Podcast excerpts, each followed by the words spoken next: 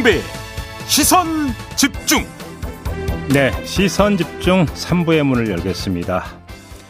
국민의힘이 내용 사태를 거듭하고 있지만 민주당은 지금 젠걸음을 놓고 있습니다. 이재명 후보는 어제 기아 자동차 소화류 공장에 가서 신년 기자회견을 가졌는데요. 자, 한번 종합 정리를 해보기 위해서 이분은 스튜디오로 직접 모셨습니다. 민주당 선대위의 전략통이죠. 강훈식 전략기획본부장 모셨습니다. 어서 오세요. 네, 안녕하세요. 워낙 뜨거운 이슈라 상대당이긴 하지만 국민의힘 얘기부터 좀 해보죠. 네. 아무튼 김종인 총괄과의 결별은 뭐 이제 기정 사실인 것 같습니다.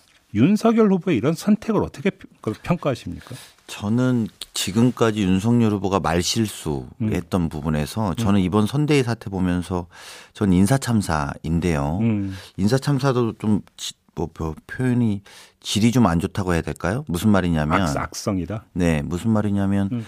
사실은 지난번에 윤석열 후보하고 홍준표 후보가 막상 막하였습니다. 그렇죠. 실제 민심 당심의 결과가 좀 달랐고 그때 김종인 위원장이 편을 들어준 거예요. 음. 그러면서 윤석열 후보가 됐단 말입니다. 네. 근데 그렇게 돼서 당선이 됐는데 네. 당선이 되고 나서는 지금 어, 혼란함이 오니까 본 제가 볼 때는 후보의 문제인데 어쨌든 선대위 문제로 이게 치, 치환이 돼서 음. 어, 김종인 위원장을 결과적으로는 어, 배제시키는 결과를 만들었단 말입니다. 음, 음, 음. 그래서 선거에는 이용하고 배제한 것인데 이게 어떤 효과가 효과가 있을 거라고 보냐면 음. 결국은 지금 또 안철수 후보랑 연대 문제가 쟁점이 될 수밖에 없을 텐데요. 단일화 문제가 급부상하고 있죠. 그렇습니다. 음. 상대에게도 그런 시그널을 줄 가능성이 굉장히 많습니다.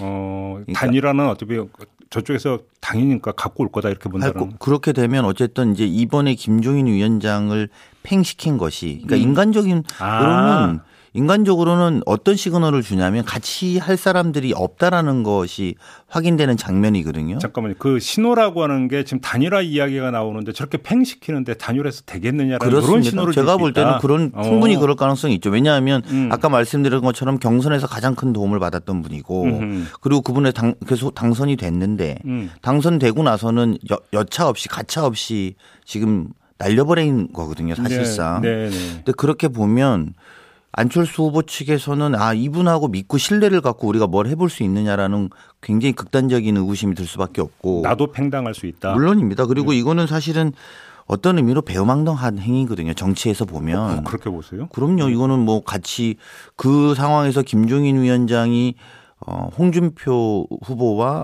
윤석열 후보의 경쟁에서 그 미묘한 몇 퍼센트의 소수 그러니까 좀 차이의 표에서 편을 음. 들어준 것인데 음. 지금 와서 가차 없다. 제가 볼 때는 앞으로도 예. 연대하려거나 같이 흐름을 만들려는 세력들한테는 음. 굉장히 상징적 장면이 될 거라고 봅니다. 알겠습니다. 그다음에 또 하나 지금 체크 포인트는 뭐 하여간 뭐 그 경위가 어떻게 됐든지 간에 네. 말 그대로 이제 그 선대위도 아니라 선대본이 윤석열 후보 직할 체제가 된다는 거잖아요. 그러면 직할을 할 수 있을 만큼 윤석열 후보는 정책으로 준비가 돼 있다고 평가하십니까? 그건 제가 뭐 그 후보의 그 능력에 대한 평가는 좀 적절치 않지만 네.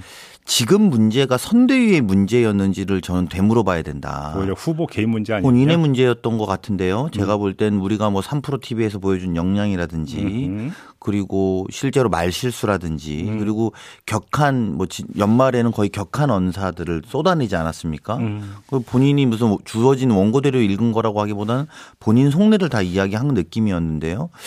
그렇다면 본인의 반성, 본인의 혁신이 먼저이지 네. 선대위에 누구를 어떻게 직할 체제로 바꾸고 안 바꾸고가 본질일까 음. 저는 의구심 갖고 있습니다. 또 하나 이준석 대표의 거치는 어떻게 전망하십니까?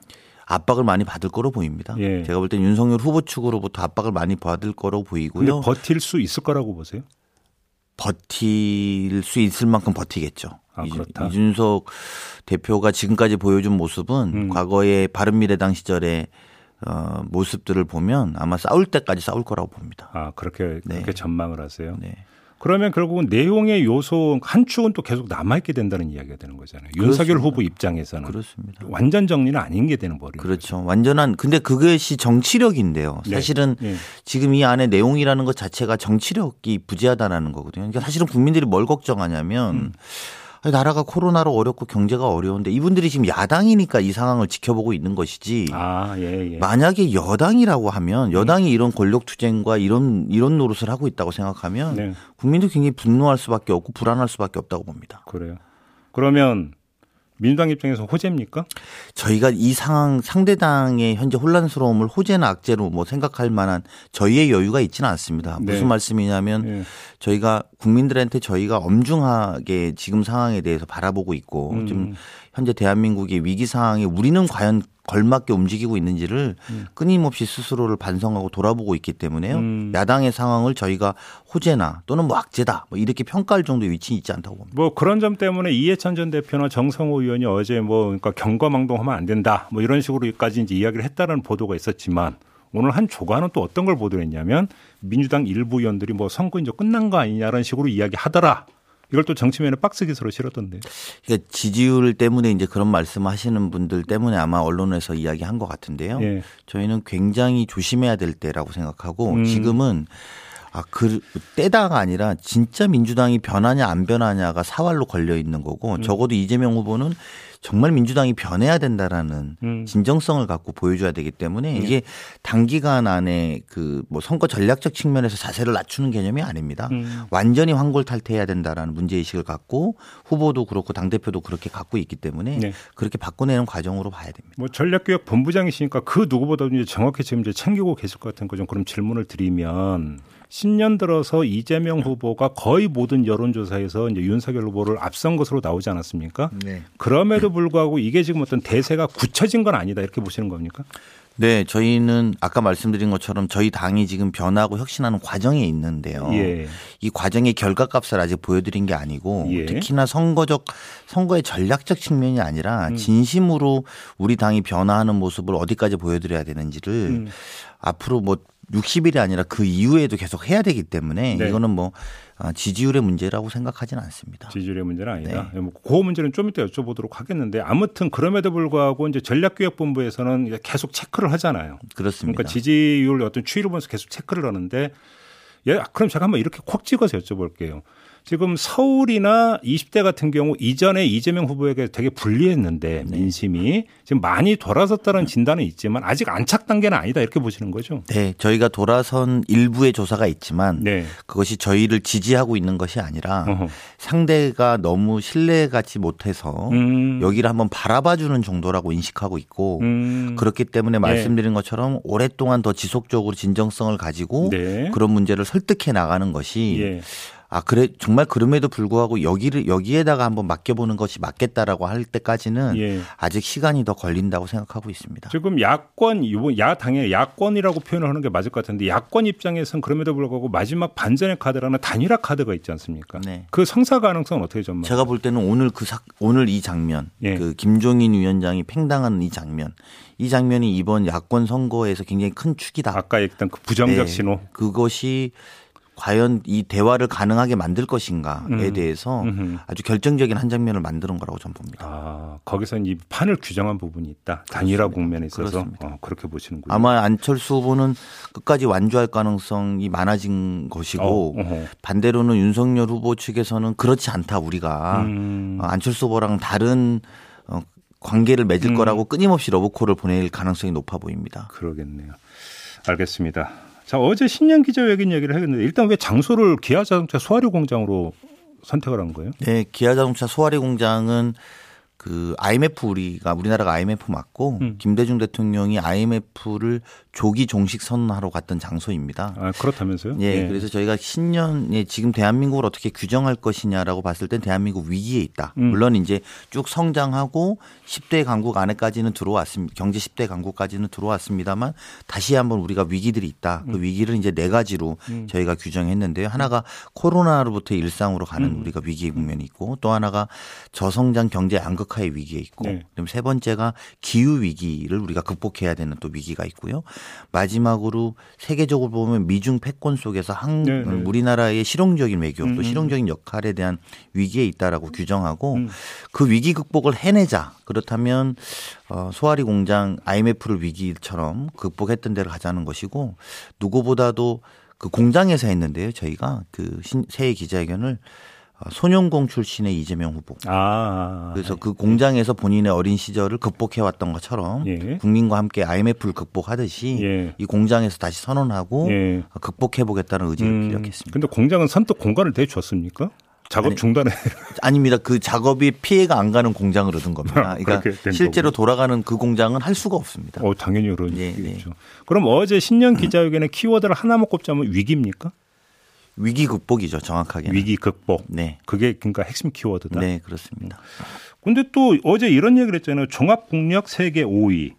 국민 소득 5만 달러 이 네. 목표를 제시했는데 일부 언론은 여기에다가 코스피 5천 까지 해서 555 이걸 뭐하고 비교하고 있냐면 이명박 후보의 747하고 비교를 하던데요. 네. 이런 이런 비교법은 어떻게 받아들여요? 그 어제 그 질의응답에서 그 질문이 나와서 후보가 좀 어, 불쾌하게 아마 음. 표현하신 그 장면들을 국민들이 네. 많이 보셨을 텐데요. 네. 후보가 불쾌한 건 다른 것이 아니라 네. 우리는 이 숫자가 예. 기회 총량을 수단으로 말하고 있는 겁니다. 음. 기회 총량을 늘리자. 음흠. 그래서 이 수단을 통해서 우리가 결국은 파일을 배분하는 것에 더 집중하고 국민의 어, 인프라든지 이런 것들을 만드는 데 집중할 것인데 네. 이명박의 747은 목표이고 목적이었거든요. 성장 자체가. 음. 이제 저희는 성장을 과정으로 좀 보고 그 다음에를 봐줘야 되는데 음. 그것을 단순 비교하니 그것과 우리는 아주 다르다. 네. 그리고 두 번째는 실제 할 것과 그러니까 할 수 있는 것과 네. 이재명 후보가 그런 강박 같은 게 있습니다. 말하면 지켜야 된다. 아하, 아하. 이런 강박 같은 게 있는데 네. 그 747은 정말 이렇게 소위 말하는 표를 얻기 위해서만 한 것 아니냐. 그럼 공수표 아니었냐 이런 네, 말씀 그런 것에 대한 아마 불쾌함도 같이 있었던 걸로 보입니다. 비교할 걸 비교하지 왜 그걸 비교하냐 이런 네, 겁니두 가지 다 측면에서 그렇습니다. 알겠습니다. 전 국민 재난지원금 카드를 다시 꺼냈는데요. 자 전에 꺼냈다가 철회했다가 다시 꺼낸 이 과정 그럼 도대체 상황이 또 뭐가 달라진 겁니까? 아닙니다. 어제 정확하게 본인 그 후보가 워딩을 했고요. 예. 설 전에 그 지원금을 제한 뭐 하자 이렇게 또는 뭐 했던 것을 취소했던 걸 다시 하자 이런 것이 아니라 음. 기본적으로 소상공인과 그 손실 보상이 두텁게 해야 된다. 그리고 여력이 된다면 네. 그것을 승수 효과를 늘리기 위해서 네. 그런 것도 검토해 달라는 요청 같은 거였지. 예. 그것이 이제 철회됐던 것을 다시 해내자 또는 뭐 음. 과거처럼 무슨 또 전선을 만들자 이런 취지는 전혀 아닙니다. 그리고 그 이후에 또 그 백브리핑에서 그렇게 설명을 했습니다. 아, 이건 뭐 추경 30조 얘기했잖아요. 후보가. 네, 그렇습니다. 25조 30조 이야기를 했었죠. 그냥 뭐 그러니까 그 각설하고 홍남기의 벽이 너무 두껍지 않습니까? 돌파 가능합니까? 그래서 아마 어제 이제 그 부분에까지는 이제 우리가 확언할 수 없기 때문에 예. 다만 이런 문제가 있는 것이죠. 예. 정부 입장에서는 그 총리도 그런 이야기를 하던데요. 네. 지금 선거 직전이라서 네. 정부와 여당이 짜오라는 게 야당의 입장 아닙니까? 네. 근데 이제 선거 직전에 이런 것들을 주는 문제에 대해서 참 정부로서도 곤욕스럽지 않습니까? 네. 왜냐하면 이게 아, 무슨 뭐 성, 성, 뭐 매표 행위냐, 뭐 또 관건 선거나 네. 이런 문제 제기가 될 수 있다라는 네. 것이 정부는 어려운 상황입니다. 그렇죠. 하지만 코로나로는 어려 그 국민들은 어려워하는 상황이고요. 그리고 음. 이 문제 처음에 50조 100조 논란을 시작했던 게 야당입니다. 그래서 그런 선거에 의 어떤 문제라든지 또 재난 전체의 금액을 애로사항들 또 재정당국의 애로사항들을 왜냐하면 지금 한다면 부채로밖에 할 수 없는 상황이거든요. 네. 국가 부채를 낼 수밖에 없는 상황이기 때문에 이런 걸 고려한다면 여야가 합의하는 것이 네. 우선되는 것이고. 근데 야당이 지금 그 상황이 저런데 지금 여기에 이제 협상을 해서 합의를 할 수 있을까요? 그래서 저는 아까 말씀드린 것처럼 지금 진짜 야당이 저런 게 나중에 여, 야당이 저런 모습을 보면서 국민들이 이 대한민국을 저기다 맡기면 어떡하나 이런 음. 걱정이 드실 거라고 봅니다만 음. 지금 야당이 아무리 어려워도 소상공인 손실보상하기 위해서 코로나 이겨내려면 나와서 이 협상을 하셔야죠. 좀 약간 결례되는 질문인지는 모르겠지만 그 민주당 집권 여당이잖아요. 집권 여당인데 홍남기 부총리한테 연전 연패 아닙니까? 좀 집권 여당으로서 면이 좀 안 서는 거 아닙니까? 예. 어, 결례되는 질문이신데요. 그래도 국민 입장에서 되게 궁금하거든요. 이제 뭐 재정 당국의 입장이 있으니까요. 저희가 네. 뭐그 그 부분에 나를 더 세우는 것보다도 예. 예. 어쨌든 국민들이 코로나로 많이 어렵기 때문에 저희는 그 입장에서 더 설득하는 노력은 음, 할 겁니다. 그래요. 알겠습니다. 주택 공급 대책도 조만간 발표한다라는 예고 기사를 제가 본 것 같은데 어떻게 되는 겁니까? 아닙니다. 그건 검토되고 있는 여러 안 중에 하나입니다. 아, 그래요? 예, 조만간은 아닙니까? 그렇습니다. 음. 탈모약 있잖아요. 어제 엄청 화제가 됐던. 예. 아니 근데 언제 또 그 영상 또 언제 만드셨어요? 바로 이제 즉시 이제 반응하신 건데요. 그 오. 심는다 요러, 말씀이시죠? 싹 이거 하는 심는 예. 뽑는다 예. 아니고 심는다 이 예. 말씀이시죠? 예. 그게 이제 저희 청년 선대위에서 예. 탈모인들에 대한 공약을 그러니까 리서너 프로그램이라고 음. 청년들이 나가서 국민들한테 직접 여쭤보는 겁니다. 음. 우리가 뭘 공약했으면 좋겠냐 그랬더니 음. 그 중에 하나가 탈모인들을 건강의료보험으로 좀 지원했으면 좋겠다. 네. 이런 이야기가 나왔던 모양입니다. 네. 그래서 그것들을 올렸는데 반응이 예상외로 굉장히 뜨거웠던 거죠. 그래서 어 나는 이재명을 이거 보고 뽑겠다 이랬다가 그 밑에 댓글에 왜 뽑냐? 여기 탈모인들 그 모임에서 커뮤니티에서. 음. 뽑지 말고 심어라. 뭐 이런 이야기 하면서 이제 하고 그리고 나서 24시간이 안 돼서 후보의 짧은 영상 1분짜리 영상이 이제 나오면서 어, 기민하게 그러니까 대처하시더라고요.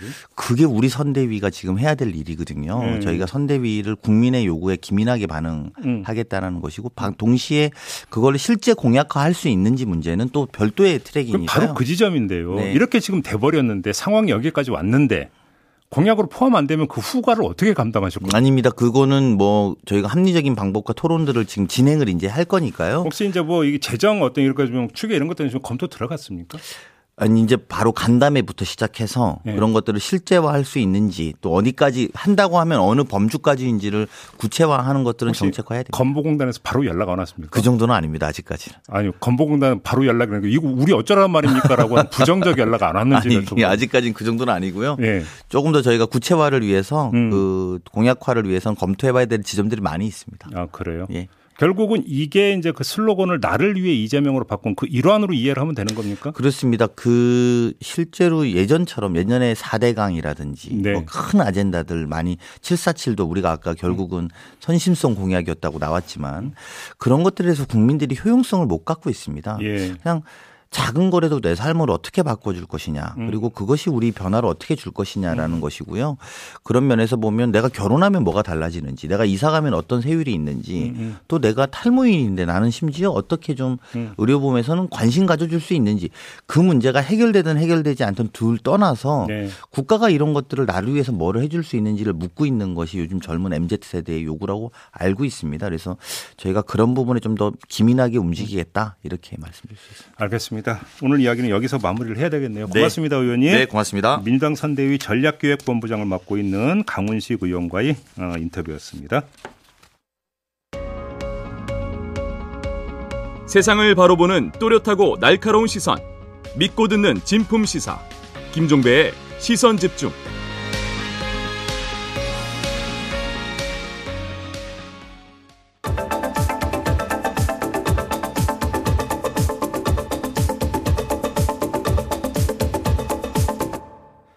네, 비컨 뉴스 진행하겠습니다. 헬마우스 임경빈 작가 모셨습니다. 어서 오세요. 안녕하세요. 오늘 어떤 이야기 준비해 오셨습니까? 혹시 새해 아침에 떡국 드셨습니까? 아, 새해 아침 1월 1일 1월 말씀하시는 1일에. 연말에는 먹었는데 연말에요. 1일, 1월 1일에는 안 먹었네. 그러고 어. 보니까. 그 답변은 제가 예상을 또 못했는데 연말에 드셨을 줄은 아, 제가 어, 떡국 네. 좋아 되게 좋아하거든요. 아 그러시군요. 네, 그래서 시장에서 이제 떡 팔길래 네. 가래떡 썰어 놓은 거 있잖아요. 저도 좋아해가지고 사가지고 뭐 해 먹었죠. 신정에도 떡국 해 먹고 이제 구정에도 떡국 해 먹고 이제 자주 웬만하면 해 아, 떡국 먹는데 맛있죠. 예. 어, 어제 인터넷 커뮤니티에서는 이런 한국식 명절 음식 때문에 인종 차별을 겪은 미국의 한 아시아계 언론인 얘기 이게 음, 음. 크게 주목을 받았습니다. 예. 어, 미국 미주리주의 세인트루이스 시에 있는 NBC 산하의 지역 방송국 어, KSDK에서 음. 이제 앵커로 일하고 있는 한국계 미국인 미셸 리가 대상이었는데 네. 어, 새해 첫날인 1월 1일 그 미국 남부의 새해 음식인 채소와 검은 눈콩, 옥수수 빵, 돼지고기 이런 음식들에 대해서 어, 담겨 있는 의미를 설명하는 영상에서였습니다. 예. 어, 검은 눈콩은 이제 동전 모양, 이제 코인이라 그래가지고 이제 좋아하고요. 예. 노란색 옥수수 빵은 황금을 상징한다. 그래서 이제 금전운이랑 연결이 된다는 아, 뭐 그런 식의 설명을 하고 있었는데 다 본이네. 그렇습니다. 음. 어, 화면 전환이 될 때 이제 잠깐 오디오가 이제 비니까 그걸 채우기 위해서 자연스럽게 농담 한 마디를 던졌는데 음. 그게 화제가 된 겁니다. 네. 직접 한번 들어보시죠. I ate dumpling soup. That's what a lot of Korean people do. All right. 자, 그러니까 이제 만둣국을 먹었다 나는. 어, 한국 사람들이 이제 새해에 많이들 먹는 거다 어, 이런 표현을 쓴 겁니다. 떡국이 아니라 이제 만둣국. 하긴 만둣국 먹는 데 있어요.